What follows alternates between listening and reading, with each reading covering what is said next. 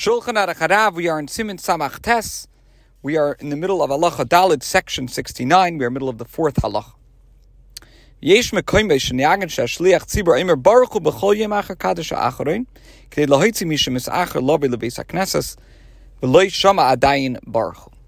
It is customary in some places for the shliach tzibur to say Barchu every day after the final kaddish in order to enable anyone who arrived late at the synagogue and did not hear Barchu to fulfill his obligation.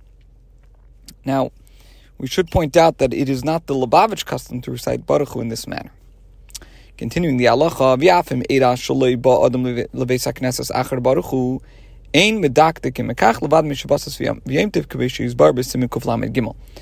Even if it happens that no one arrived at the synagogue after Barchu, and in other words, therefore, there is no need to recite it again. This is not a matter for concern. In other words, it's not considered a prayer that was said in vain, except on Shabbos, Shabbosis, and on Yom Tif, as will be explained in section 133. Now, this section is not extant in the Alter Rebbe Shulchan Aruch. In his gloss to the Shulchan Aruch of Rav Yosef Karo, the Ramah says that it is not customary to recite Barchu after Shachris on Shabbos, since the congregation has no doubt assembled by that time.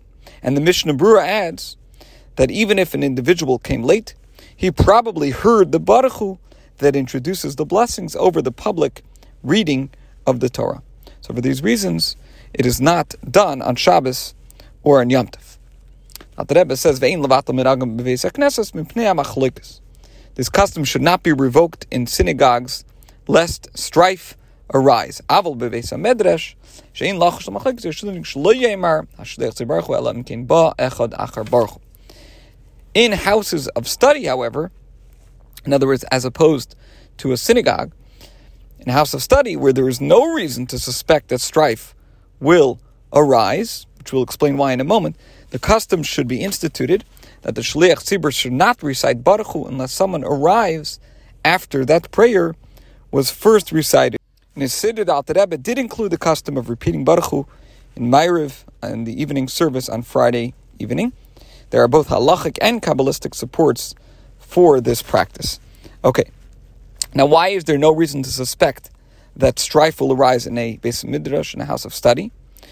So the answer is that the scholars who frequent a house of study, a Beis Midrash, will be able to appreciate the halachic considerations that underlie an occasional deviation from the familiar daily pattern. Among the less learned folk who pray in a regular synagogue and a beis knesses, such, such a uh, deviation could possibly arouse controversy. Continuing the halacha, nevertheless, avol kol mishayim b'shas amidus baruch v'sham avana imatzibur, av shalei berech yitzar imatzibur b'nei sharech v'seder atam b'psukah dezimra yitzarech lim yitzar b'yachad af b'shen yishai shay l'dalik baruch b'shvilai Nevertheless, the Shliach Tzibur should not repeat Barchu for anyone who was present when Barchu was first recited and listened and responded with the congregation. If he did not yet reach the blessing Yitzhar. And this applies even if the person did not recite the Bracha Yitzhar with the congregation because he prolonged his recitation of the order of the daily sacrifice and Pesukei de Zimra, and thus will have to recite Yitzhar alone, despite the fact that he did not have license to do so because he should have skipped Pesukei de Zimra in order to pray with the congregation. And the same applies to the person who heard Barchu from one of the people who got an aliyah to read from the Torah on Monday and Thursday and responded. This is sufficient, and the Shliach Tzibur should not repeat Barchu for him, uh, as the Alter Rebbe says in parentheses, if, if, he has not yet reached the blessing Yitzhar. However, when the individual reaches the bracha Yitzhar, he may recite Kaddish and Barchu if he sees to it that there be nine people who listen and respond, even though he already heard Barchu and responded with the minyan, and they also heard Barchu and responded. Nevertheless, since he intends to link Barchu to the blessing Yitzhar, he may repeat it. Same applies if he reaches the bracha Yitzhar when the Shliach Tzibur reaches the final Kaddish. The Shliach Tzibur may repeat Barchu for him. Similarly, care must be taken in those countries, in these countries, that mourners who are Apoidis al Shema do not do this on behalf of someone who has already heard Barchu, even if he heard it only from one of the people who got an aliyah to the Torah. Okay.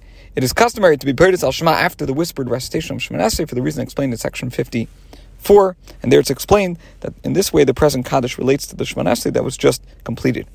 All those who have heard, who have not yet heard Barchu to get uh, gather at the entrance to the shul near the mourners who are praying Al Shema. The result is undesirable because some of the other congregants are still saying Esrei, and these people are passing in front of them, and it is forbidden to pass in front of people saying Esrei. Al Kain Tzarech Lizar This warrants attention. This concludes Allah Dalit and today's share.